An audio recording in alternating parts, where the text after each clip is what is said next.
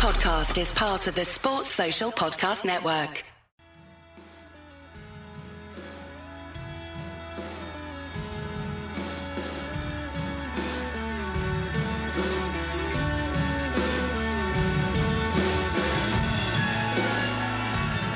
Hello and welcome to the Wisden Cricket Weekly podcast.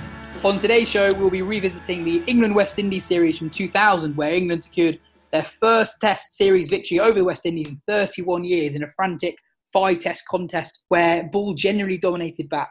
But before then, we'll talk a little bit about West Indies' tour of England, which is approaching ever closer, but hopefully less than five weeks away from the first ball of that series being bowled. I'm Rana, and to go through all of that with me today is the Wisden Cricket Monthly duo of Jo Harman and Phil Walker. Guys, as mentioned in the intro, the plans for the series are growing ever stronger. The ECB released a schedule for this series. The first test will begin on July 8th at the Ageas Bowl before the series moves north to Old Trafford for the final two tests. And West Indies have announced a 25 man touring party for their trip. The big news, I guess, is that it's not quite a full strength squad. Shimron, Hetmyer, Keemo Paul, and Darren Bravo have opted not to travel. Phil, no one is going to begrudge that trio for that decision at all, are they? No, and uh, while I can understand newspapers going with that headline, uh, I think the real headline is that all but three have agreed to tour. I think it's it's one hell of an achievement, uh, and enormous props are due to the West Indies board and their players, which has not always been a smooth and harmonious relationship. But to persuade all but three players to come over to, uh, you know, a Corona hotspot from an area, a region in the Caribbean that has been broadly untouched. Same applies to Pakistan later in the summer as well. Uh, for them to have agreed to bring broadly a full strength side is is, is, is, enormously impressive, really, by the West Indies. Fair play to Johnny Grave, the CEO, as well, who knows English cricket and knows uh, just how essential it, it, it is that the game gets some kind of coverage this summer. Uh, and so, fair play to all of them. Jason Holder, as well, has been quite vocal as well, saying how important it is for his team and himself to get back into the workforce to be able to, to start earning again. Um, and ECB, look, ECB owe, owe a huge debt of gratitude to the West Indies setup, and all being well down the line as well to the to the PCB, the Pakistan setup as well, because without them, they'd have been stuffed. Uh, as it is now, we have the faintly surreal yet very real uh, prospect of a three-test series, uh, as you say, from from a month from now. Uh, one test down in Southampton, two tests in Old Trafford. We know why because of the on-site hotels. Um, and yeah, it's it's a great it's a great feat of of logistical organisation and will as well. And it's it's a mark of I think how cricket comes together. Uh, how it's a rather dysfunctional family, but it comes together in times of strife. Um, and I think there is a shared recognition there that um, the game preserves itself. And you know when it works well it's mutually beneficial to, to, to all, all the key member states. And and i think this is a little glimpse into that. You wrote in your editor's letter in the pinch hitter that west indies coming over here shouldn't be regarded as some act of complete selflessness. Um, do you want to kind of expand on that? The west indies players it should be uh, made clear that they are taking a 50% pay cut from july but they are still set to receive 100% of their normal touring fees. Yeah, and and you know, and Johnny Grave acknowledged as well the other day that there's not an enormous uh, financial benefit to, to the West Indies board, um, uh, to the coffers to to be making this trip. But again, it's it's not a lost leader either, and it's important uh, that the West Indies key players continue to be able to earn and uh, feel like they are back in the workforce, as Holder alluded to on, on the BBC uh, podcast with Vaughan and Tufnell. Um, but there's also something kind of more more essential than that, really. You know, cricketers play cricket, and to be deprived of that fundamental joy uh, and to be confronted with that kind of inactivity is is a challenge emotionally, psychologically. And I think people are feeling this across across all different walks of life. But why why would a, a professional cricketer especially facing a, short lifespan as a, as a top top end pro, why why should they be any different? And so I think, albeit this will be played out in cavernous open areas with, with very little noise, or maybe even some artificial piped in crowd noise, I still think it will be quite a celebratory occasion. This, and I think, I think the West Indies will be uh, absolutely committed to to to getting this going and getting this going in a positive man- manner. They stand to gain something from it as well. Um, but I mean, obviously, the the main beneficiaries uh, are the ECB and the English cricket fans who who were looking at the landscape two months ago and thinking, "My word, we might not get anything in at all."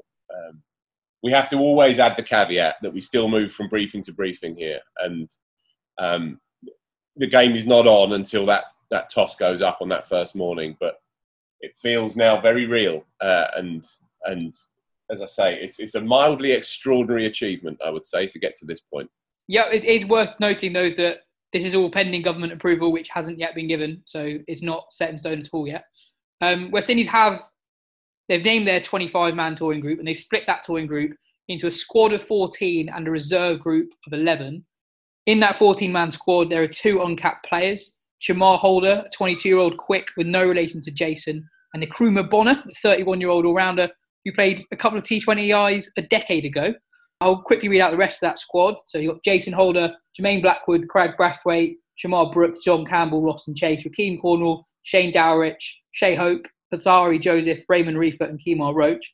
Guess it's most exciting to see Jermaine Blackwood back in. The England specialist averages 55 against England and 24 against the rest of the world. And John Campbell, of course, the man who tried to ramp Stuart Broad in the 10th over of, a, of an innings. Joe, from an England point of view, Joe Root is likely to miss at least one test of the series to attend the birth of his second child. Do you expect Stokes to deputise for him? And how do you think it will, his absence will affect the batting order? Um, I'd be very surprised if it's anyone but Stokes. Yeah, I think he'll he'll slot in for Joe Root. Um, yeah, I actually would. I was so pleased that we're just getting the series on. I hadn't got to the point of thinking about England batting order quite yet. So this took me by surprise, and we're kind of weighing up the options beforehand. Um, obviously, Rory Burns is is to come in, having missed the South Africa tour with injury. So I think he would have come in anyway. Um, and then it's probably a case of if Root isn't available, it's one of probably Zak Crawley or Joe Denley. Probably Joe Denley slightly ahead of Zak Crawley, I'd have thought. Um, or they could go with Jonny Bairstow, bring him back in, but that would be for a top floor slot, which seems unlikely. Um, but yeah, Joe Root, I mean, it obviously goes without saying he's he's a massive loss in England's top four. He doesn't get the hundreds that he or we would like him to score, but he's still by far England's most reliable batsman and, and will I mean, look, West Indies going to a test match against an England side without Joe Root, they will fancy their chances of beating that England team a hell of a lot more than if Root was playing, put it that way. Phil, who do you think will come in for Root? I think I think Joe's nailed it. I think Denley will slip down to number four. It's the pragmatic and obvious choice. He's part of the, the setup, part of the inner sanctum. Um, so I don't really see there being much divergence there, and Crawley will probably slip in at number three. Sibley and Burns obviously open the batting. I think when everyone's fit, Crawley probably is your 12th man in this setup, I would say. Um, uh, you know, Dawid Malan is in the squad. Um, you know, he's a, he's a fine player and was arguably slightly harshly dealt with as a test player, considering he had such a good tour of, of Australia. He's still in their thinking. Dan Lawrence obviously is the, is the form man, having had a phenomenal tour of Australia. Uh, but there is that sense of starting from scratch because you know they haven't played any cricket. It, it's going to be extraordinary. You're going to the first first class game they're going to play is a test match in front of nobody. Um, so it's very hard to make educated guesses here. Uh, they will go naturally enough and understandably so, I think, with um, the most recognisable team as it stands. And so, yeah, I imagine that Denley will slip down to number four as and when Joe moves moves away for a bit. Stokes as captain, um, it's it's been inevitable for a little while now. I personally think that he'd make a very good captain, and I don't actually have the concerns that it will eat too much into his personality and his otherness as a cricketer, because I think his, his understanding of a game of cricket is second to none, and I think his temperament speaks for itself, and the the results are there. Um, there might be a challenge getting the ball out of his hand if England are behind the eight ball. uh, but then there'd be a challenge whether he's captain or vice captain. That would be the only concern that I would personally have. Uh, I mean, obviously they will follow him, and I think tactically, strategically, you can see the way that he plots an innings in whatever form of cricket that he plays. He understands the rhythms of a game of cricket superbly. So I don't have any concerns there personally. So, on to England's 3 1 series victory over West Indies in 2000. Joe, you wrote a brilliant feature in Wisden Cricket Monthly on this series and a, similarly excellent piece on Wisden.com, specifically on the Craig White story. So, first off, what kind of piqued your interest about this series? Well, I think the first thing that's worth saying is context is everything when we're looking at this series because certainly for some of our younger listeners, England, they might think, well, England beat West Indies, so what? But going into this series, well, going into West Indies coming over here, having not beaten England in England for 32 years, I think it is now. Well, ahead of this 2000 series, England hadn't beaten the West Indies anywhere, home or away, for 31 years. So that in itself makes it a, a, huge achievement. Then you've got to think about the England team at the time who'd gone to the bottom of the Test rankings after losing to New Zealand the previous summer, stunk the place out at their own World Cup, getting knocked out at the earliest opportunity. Uh, and they'd lost seven of eight Test series going into this this summer of 2000 that we're talking about, with Nasser Hussain as the new captain and Duncan Fletcher having just come in as coach. So, whilst the West Indies side were nowhere near as good as they had been, they still had Walsh and Ambrose, who weren't as quick as they once were, but were just as kind of penetrating and, and accurate and relentless. You've got Lara, the best batsman in the world at the time. You've got Chanderpaul. You've got Sarwan just coming through. So this was not a West Indies side that was just expected to get blown away, as a lot of people might think should happen this summer. Um, it was considered very even going into it, I think, with West Indies, Indies probably marginal favourites.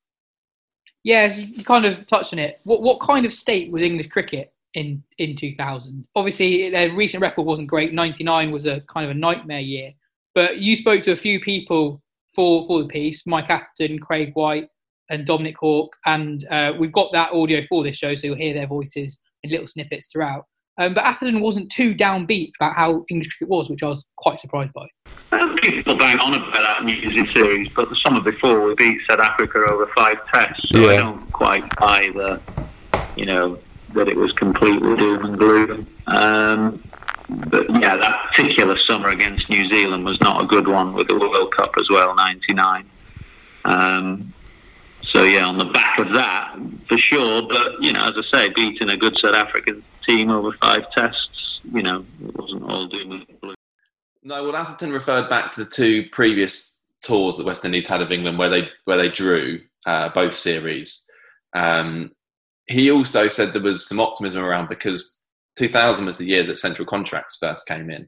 And White, Cork, and Atherton all said central contracts was the most crucial thing that's happened during their time as an England player. It suddenly stopped being players fighting amongst themselves just to get the next test match, thinking they might be dropped two test matches after scoring 100 or um, or just having kind of constant threat about their place in the side this suddenly felt like an England team rather than a set of individuals for the first time that Atherton could remember. Uh, and Craig White pinpoints that as a big reason behind his success that summer, albeit it was short lived because of injury problems. Um, and you really saw under Hussain and Fletcher this England team start to emerge. Uh, and then you, you could follow that trail right through the, the next the next decade uh, into that Vaughan team that won in 05 and then the Strauss team. That was all very much a core England group where suddenly the England team was being prioritised over county cricket in a way that was well overdue. So, what? Why? Why were central contracts such a big deal? So, before central contracts, why? Why was it kind of like every man for himself? Where England is more likely to drop players if they weren't paying them and looking after them throughout the year? Was was that partly why? Yeah, well, when you pick your central contract players, you obviously invest in them, so there is going to be that inclination to give them a slightly longer run in the side uh, than just being, oh, well, he scored 100 in county cricket, let's bring him in and see how he goes. Uh, there was also this idea that you could train as a group for the challenges that were ahead. So rather than just being, well, who scored 100 the previous week in county cricket, it was a sense that, um, oh, well, you've got India touring this summer. How can we prepare our group of players to tackle India? So it just became much more of a kind of cohesive unit. And it, it, the ECB have kind of got laughed at in more recent years for having such a big team unit that it becomes kind of a bit farcical with so many backroom staff. But it's a you just got to think what a huge change that is from 2000, where basically you had the coach and not much else and a physio. There was no no one else really around at that time. And 2000 was the start of this yeah cohesive unit, which became so much more successful in the years that followed. Can you guys name the 12 who received the first batch of central contracts? Go on, Phil. uh, this could take all day. Well, I looked. I looked it up. So one surprise name, which I think I'd be surprised if, if Phil does manage to get, Chris Schofield was amongst those first ever centrally contracted players. It's a bit of a quiz question, isn't it? Because he played against Zimbabwe earlier in that year. Um, I think he played his two Test matches in the, the first half of that summer. So I did actually know that. Sidebottom, did he get one as well? No. No. I think the other big surprising one would be Dean Headley, who I don't think played another Test match after being awarded the contract. The Yeah, four left. One, one of the one of the favourites of the show, Dean Headley. Rarely, Yeah. rarely get through a month without another lament for the loss of Dean Headley. He's in the Simon Jones camp, isn't he? Yeah, well, we've had Dan Lawrence already this show, so just ticking all the boxes. Craig White himself would have been a surprise name in those central contracts because he hadn't played a Test match for over three years. He'd come back into the one-day side in South Africa that winter, uh, and Fletcher had pulled him aside and said, "Look, I think you can be a Test cricketer with no record to speak of from his eight Test matches up to that point." So he would have been a surprise name. It was basically him and Flintoff were both in that. Was it twelve names you said or thirteen? Yeah, Twelve. Well, So was, at the start of that summer, it's very much will they play White or Flintoff in the all-rounders role. yes, that list was Nasser, Atherton, Caddick, Flintoff, Gough, Headley, Hick, Ramprakash, Schofield, Stewart, Vaughan, and Craig White. So on to the first test. I mean, it goes pretty disastrously for England. They're bowled out for less than 180 in both innings. West Indies win by an innings, and a couple of changes are made for the second test at Lords, where things really start to change. Flintoff, Croft, and Giddins make way for Cork, White, and Matthew Hoggard makes his test debut. How much of a struggle was it at this point for England to kind of settle on an 11? They'd only won, I looked this up, 14 tests in the five years preceding this series. And I mean, that's, that's, that's dreadful. Well, the other talking of that Lord's Test, the other big change which you didn't mention there was Nasser Hussain himself couldn't play because he'd broken a finger in county cricket. So Alec Stewart was given back the captaincy, having been stripped of it the previous year, uh, and Michael Vaughan comes into the side, uh, having done well in South Africa, but then got injured in county cricket, so wasn't available for the first test. But yeah, they got thumped by an innings at Edgbaston. And it was clear at this point they might have had central contracts, but they still had no idea what their best team was. Uh, Dominic Cork comes back in, um, and it's very clear to Cork immediately that he is Nasser Hussain's pick and not Duncan Fletcher's pick. Fletcher does not seem overly keen on, on Cork when he arrives. delighted that I got got back into into the side. You don't want an England side to lose, but selfishly, sometimes that's what happens for you to to get another you know go at it. Obviously, Nasser Hussain was captain, and um, I know he pushed really hard to get me back in the side. And um, I remember it was my first real introduction to Duncan Fletcher, and I remember going onto the balcony um, about a couple of days before, and he, he sat me down, and I thought, oh, here we go. What, what what's going to be said here? And, and he just he just said in typical Duncan's very few words, said, "I've heard a lot about you. I'm just going to be watching you for five days." um, and that was my introduction to, to Duncan. I didn't know how to take it, but you know whether that was just um, Duncan's approach to maybe you know say that he'd heard things, but he wasn't going to make his mind up on what, what people had said or about me or what the sort of creator I was. He was just going to see over the, the next five days. So um, I wasn't put under pressure by him because I think when you play for England, you were put under pressure. But I wanted to prove a point to him that I deserved to be in his team and I wanted to be in his team. But then, just as when Cork made his, his debut against West Indies at the same ground five years earlier, it's it's his game really. In the end, he, he's he's player of the match in what Hussain later called one of the defining games of, of English modern cricket. Because of if they'd gone two 0 down in that series, having been bottom of the world the previous year, Hussain thought he was in for the sack. The Fletcher years might have not been quite as glorious as they ended up being, and, and we could be talking about a very different decade of English cricket. It's uh, it's one of the all-time great Lords Test matches. West Indies got off to a, a, an amazing start. They were 162 for one, And then Gough and Cork combined to roll West Indies out for 267. England themselves are bowled out again for a, a low score, 134, their third consecutive sub 180 score of the series, and they're really staring down the barrel of a 2 0 deficit. And then Caddick, Gough, and Cork produce a bit of magic to bowl West Indies out 54. Uh, we'll, we'll talk about it later on in the show, but as an attack, how did those three and White, who comes into his own later in the series, complement each other so well? we always seem to come back to 2005 because it was it was the moment of that decade remember. But there were the beginnings of that happening here, in that England suddenly had a, a genuine pace attack, seemingly out of nowhere, and that Caddick and Gough were both in excellent form, took the new ball together. Then you'd have Cork who could keep it tight, swing it around a bit, and then suddenly you've got Craig White, who up until then had been this kind of bits and pieces all rounder that was no one was quite sure what he's in the side for. Suddenly bowling at 90 miles an hour, uh, and I think he even said to me he, he couldn't quite believe what was happening himself. Uh, and he had a slow start to this series. He didn't make much of an impact at Lords, but that became a, a key theme as the as the rest of the series uh, continued. And Cork says by the time they get get to the Oval and West Indies have just completely lost all confidence, it was a complete role reversal. This this pace attack, which might not have been electric quick like the West Indies sides of old, but was completely dominating this West Indies batter lineup to the point they didn't know what to do. Confidence was shot, which must have been a fantastic feeling if you're an England batsman who's experienced that, like Atherton, like Stewart, so many times over the previous 10, 15 years, to suddenly see the West Indies on the back foot.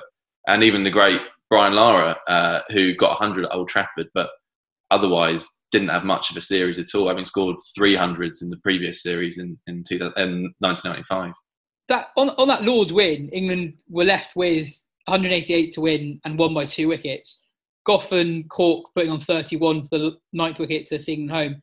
Phil, how big did that victory feel at the time, salvaging the test and, and pretty much salvaging the series as well? Well, as Joe said, it was definitive, really.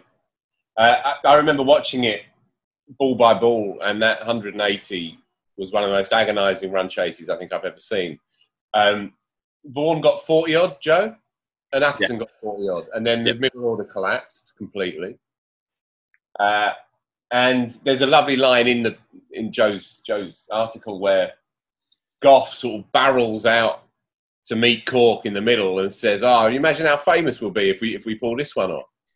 It's just such a good line, and it did feel like like the English game was on something of a knife edge at the at the time, um, without a doubt. Similar, actually, five years later, the Edgbaston Test match. You know, because having been wiped out in the first game, and you are lugging all of that history as well. Uh, and the psychological scarring is very much still fresh. If they'd gone 2 0 down at, at, Lords and they were all but sunk, I mean, after an innings each, they were 140 odd behind on first innings with the West Indies to bat third innings. So the game was done. And it was, you know, a juicy pitch anyway. So the game was finished, really. And, you know, all the obituaries would have been written after two days of cricket. So, yeah, to them to have turned it round. Um, it, it, it, it opened up that part of the decade. I think it opened up what was to come. I can't imagine that England would have gone to Sri Lanka and and uh, and Pakistan that winter and won. I can't imagine that the pass over from Nasser to to uh, to Vaughan would have been quite so smooth. Um, of this summer, there were there were one or two sort of useful happenstances. You know, Vaughan and Trescothick, who would become titanic players for England for the next few years, they both emerged in that on that tour, on that series rather. Uh, and so, even though there was that sense of a creaking setup, there was also a sense of renewal at the same time. And and Fletcher took over in 98-9, um, or maybe 99-2000. I think it might have been his first summer. Yeah, it was his first summer, in fact. And again, there are little details in Joe's, Joe's article about the effect that Fletcher was having on players. Fletcher's eye for a cricketer, an eye for technical nuance, uh, is legendary in cricket, and that's that's one of the things that he instilled. He brought uh, a kind of added awareness of strategic um, sophistication, really. Uh, and we'll probably come to it later, but it's a, it's a stroke of genius that allows Craig White to uproot Lara's leg stump in the final Test match to his first delivery, and that that was a plan formulated by Fletcher. Fletcher's uh, genius for for the cricketing detail was already starting to show, and alongside Hussain, they shared a kind of intensity that enabled this this rabble to emerge into some kind of coherent unit that began to bear fruit over the next couple of years. So yeah, Lords was enormous, massive. And then at Old Trafford, you had a, a rain-affected draw. Uh, this was Atherton and Stewart's 100th Test, and there are a couple of interesting things from from this game. So, firstly, Marcus Trescothick makes his Test debut in pretty tough circumstances. So West Indies have scored 400 in the first innings, and Courtney Walsh, who by the way took 34 wickets at 12.82 in the series, He's reduced England to 17 for three with Atherton, Hussain, and Thorpe back in the pavilion and scores 60 odd to keep England in the game, really. Was it clear at all from day one that this was somebody who would succeed at Test level? You know, this kind of big guy who doesn't really move his feet much with, with without really an extraordinary county record behind it. Well, I asked that exact question to Mike Atherton, who was obviously standing at the other end with Trescothick, and he, and he said he said he never really looks for talent with the players that first come in, which sounds like an odd thing to say, but he assumes they've got a sufficient level of talent to be able to be a Test cricketer. He says what really separates them is is what's going on in their head. And he said with both Trescothick and Vaughan, there was an unflappability about them um, that immediately impressed him. Uh, and he'd thought the same. He thought they looked very good players in county cricket, but he said there are loads of players you see in county cricket, and you think, yeah, I mean, they've got the talent. But yes, entering that England dressing room and, and being able to cope with all the things that, that comes with that, um, impressed him immediately. And and Trescothick, it's worth saying. I mean, as an aside, there's a month long interlude between the Lord's Test and the Old Trafford Test we're talking about here because they obviously, as they did in the day, stopped for an ODI tri series with Zimbabwe and West Indies, playing each other endlessly for four weeks.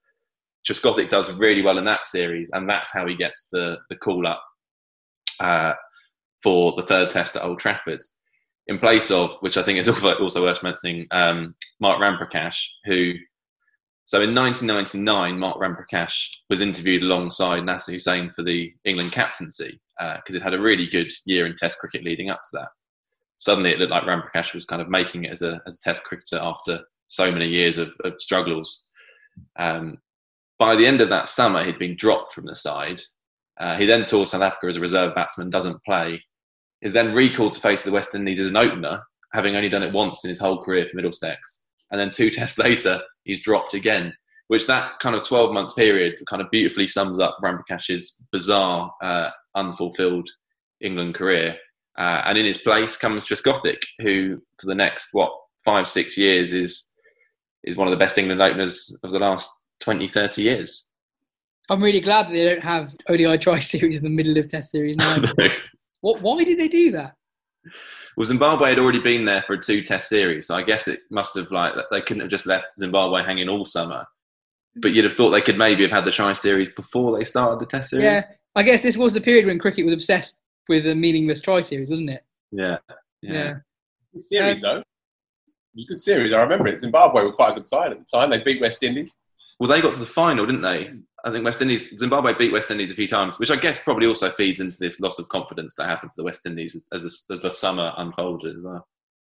Um, and Joe, as you mentioned, Lara only scored 100 in the series, and this was in the Old Trafford Test. But he only averaged 26 across the whole series. And this is Lara, who's basically the peak of his powers. 99 is probably the, the, the best year of his career. What, what did England do to combat him so well over the course of the series? Well, he had not towards sorry, he had not played against Pakistan in West Indies home series due to dispute with the board a couple of months earlier. So he, he perhaps wasn't in the greatest of nick when he arrived, having not had having, having missed some cricket. Um, but what Cork said was England just said we just got to dry the runs up, just got to make sure we're not giving him four balls. That's what they've done too often in, in 1995. Um, and I mean that that's obviously not a genius technique in itself, and it's easier said than done. But England at this point had the attack to, to do that, and, and Cork particularly went for no runs in the series. Really, it was very very tight. So Old Trafford, Lara, in his first thing has got 13 off 74 balls, which is bizarre from Lara. I mean, he can't have played many slower Test innings, uh, and then he comes out in the second innings and blasts the century at near enough a run a ball, and suddenly there's that kind of sinking thing feeling of oh Lara's turned up going to be a miserable series for England from here on in. But that wasn't at all how it unfolded for the, the final two Test matches. and that plan Phil alluded to of uh, bowling at his leg stump that, that Fletcher came up with? Well, that comes in a bit later. So Craig White got Lara at Headingley in the fourth test, uh, coming round the wicket uh, and getting the ball to leave Lara. Uh, and then Fletcher noticed between the Headingley and Oval tests that Lara had shuffled across his stumps, was batting on off stump, and was leaving his leg stump exposed. And a couple of times had been bowled in the nets by the West Indian bowlers.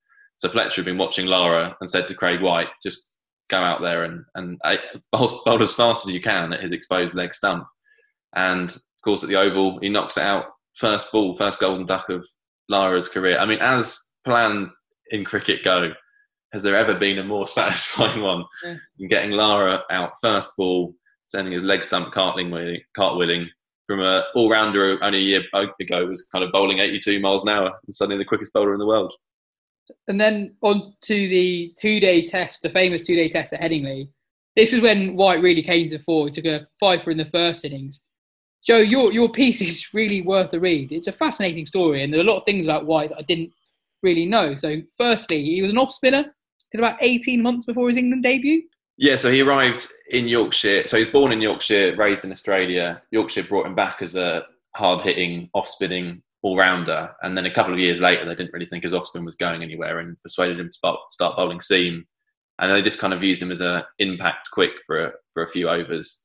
Uh, and that's what attracted England to him initially. But he just he didn't look like a Test cricketer initially. I mean, I, I don't remember the first part of his England career that well when he was what ninety four when he debuted. I remember his debut. Yeah, I was I was at Lords, 1994, uh, and England finished 190 for four at the end of the first day uh, after 90 overs of cricket. Atherton made a few, and Craig White, Craig White made 40 odd from number six. That I watched all of that day, 190 for four in 90 overs.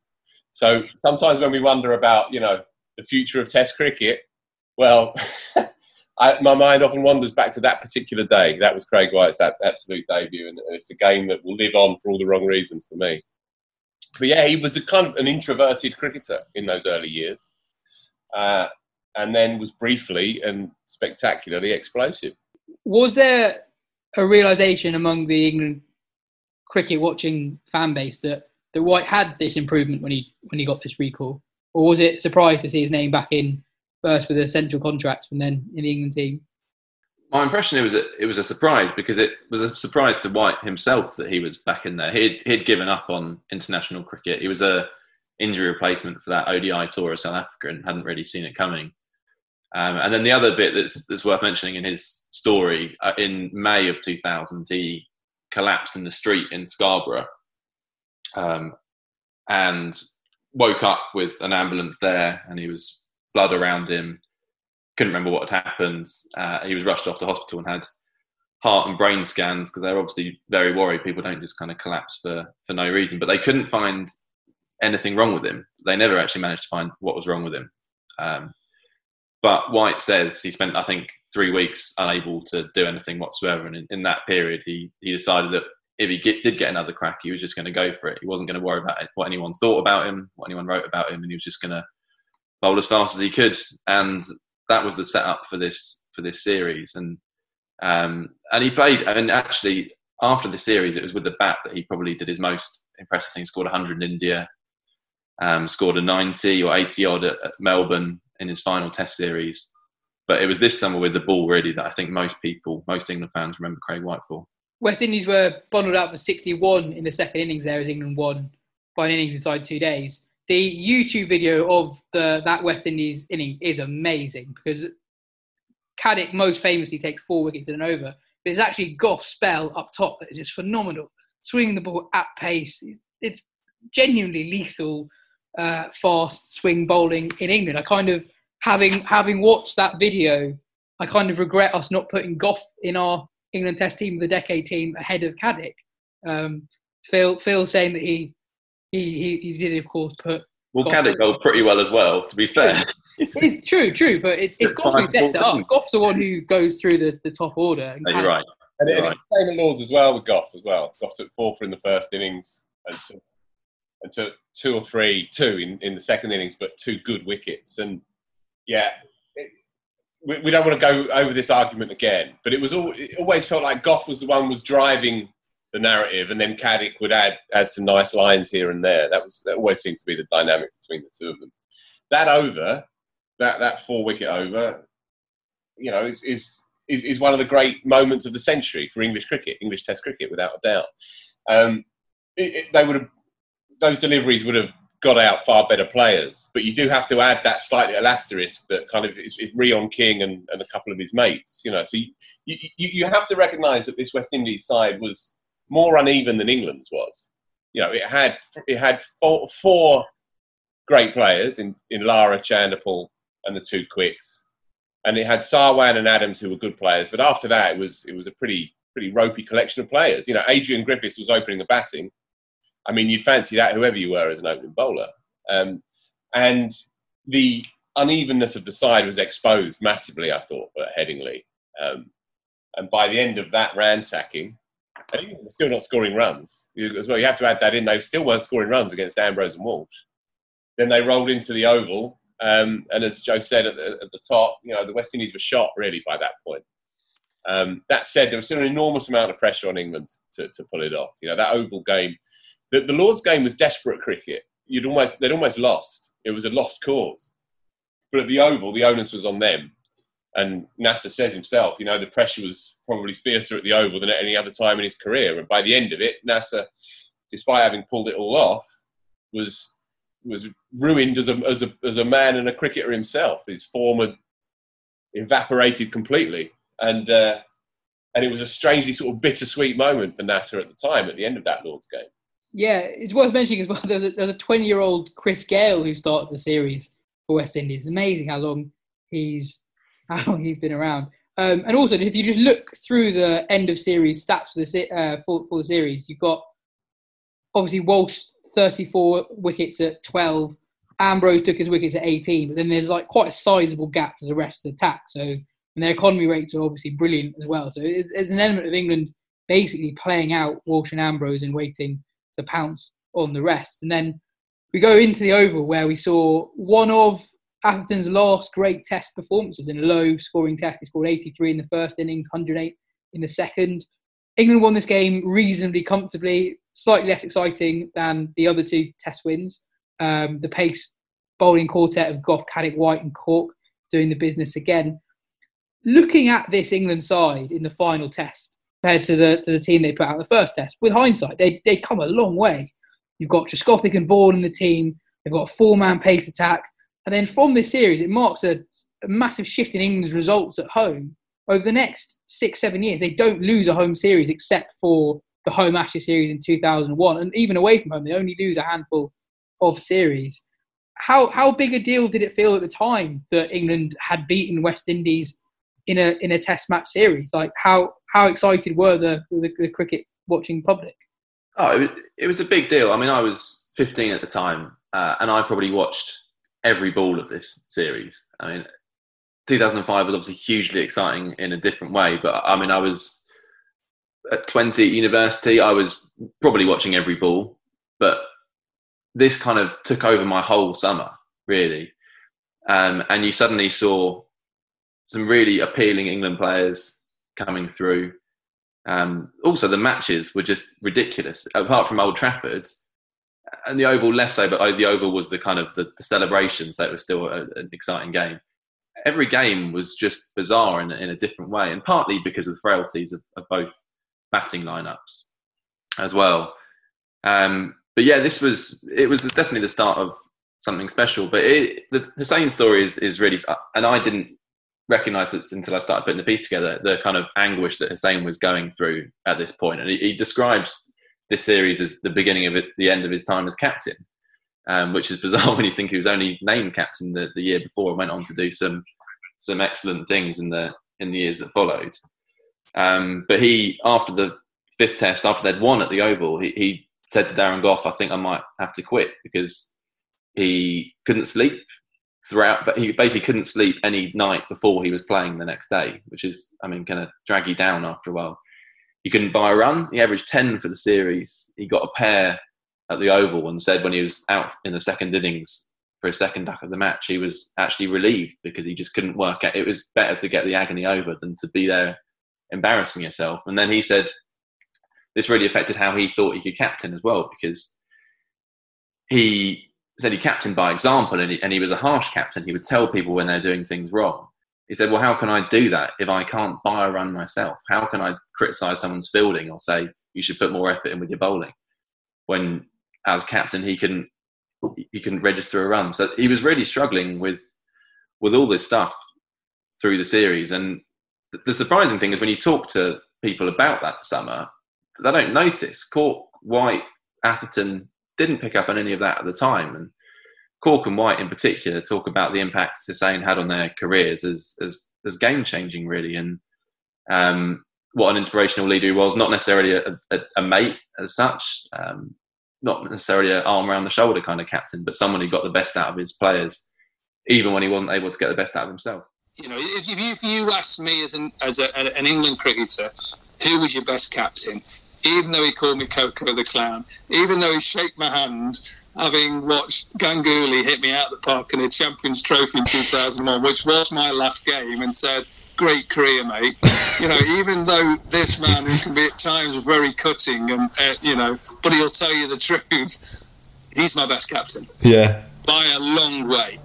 Because at times you'd have to tell him, you know, why you're kicking your hat about when you're just being it for four. I'm trying, Nash you know, I know you're trying, but you have to tell him stop kicking your out at mid off. His passion and his pride and his joy for you when you did well, you could see with that out. And him and Fletcher, that combination of Hussain, who was very vocal, and Fletcher, who was very like glasses on, I'm watching you.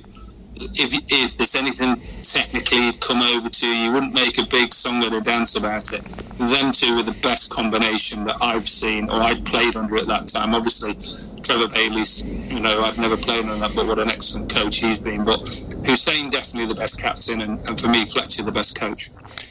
Phil, how, how did Nasser turn it around then? Because it, it sounds, despite the series win, he was in a pretty bleak state as a captain. He wasn't enjoying it at all. Uh, and how did he manage to have such a positive impact on the players that he had under him? I mean, Cork in particular was glowing about how, how good Hussain was as a captain and how he brought the best out of players. Well, the, the context is, is everything, really. There was a sort of a diffidence to English cricket through the 90s. And Hussain came into the side as a batsman in 96.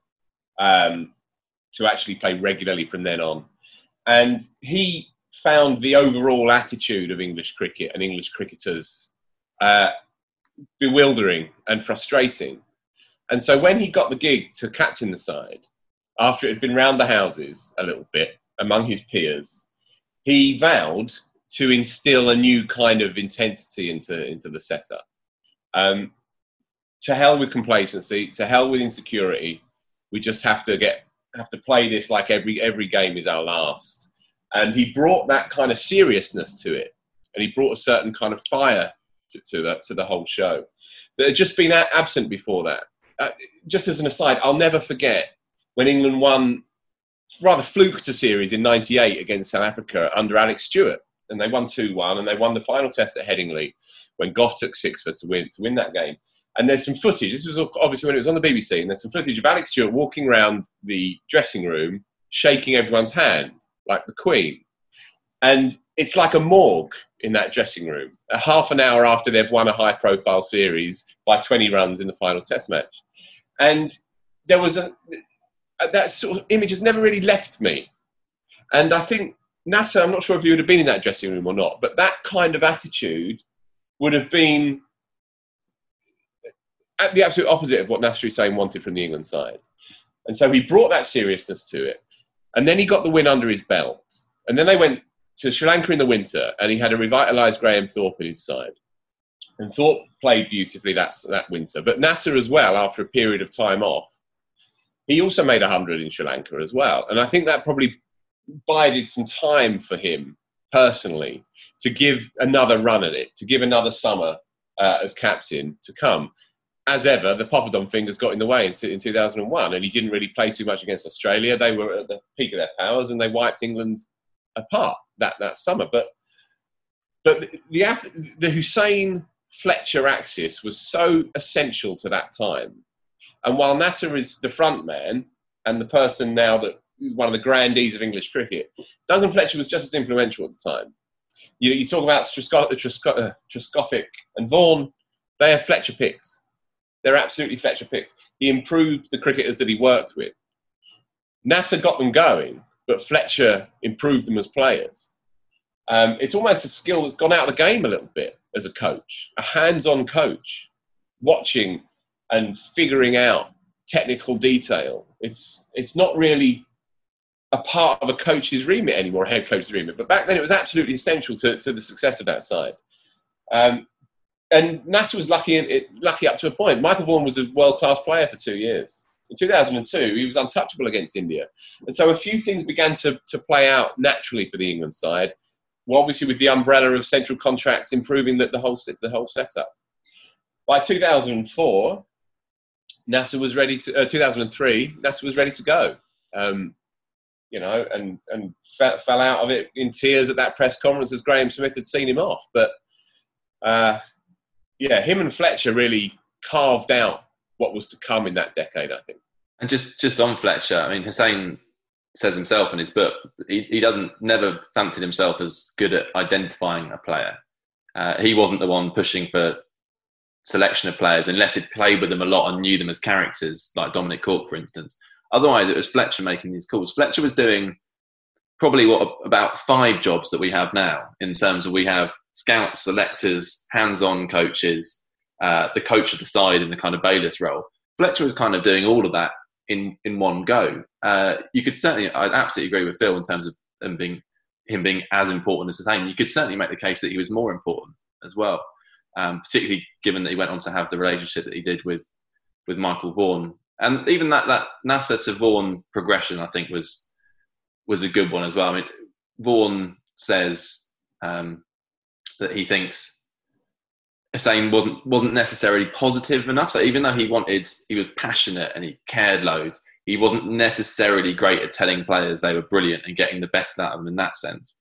So I mean, this is Vaughan's own theory, but he thought Nasser to him was the kind of natural progression that suited that side. And actually, even the line I finished the piece with um, from Nasser's book uh, when he retired in summer of 2003, he looked back on it and said, I'd, I'd taken the side as far as I could I gave them passion, but they were ready for the next step now. And and that that next step was was Michael Vaughan, and we'll see it all worked out pretty well. Well, thanks both. We can only hope that this year's West Indies series is will be anything like the 2000 series. This has been the Wisden Cricket Weekly podcast. If you enjoyed the show, please tell your friends. And if you're feeling extra nice, why not leave us a five star review on the podcast app? Cheers.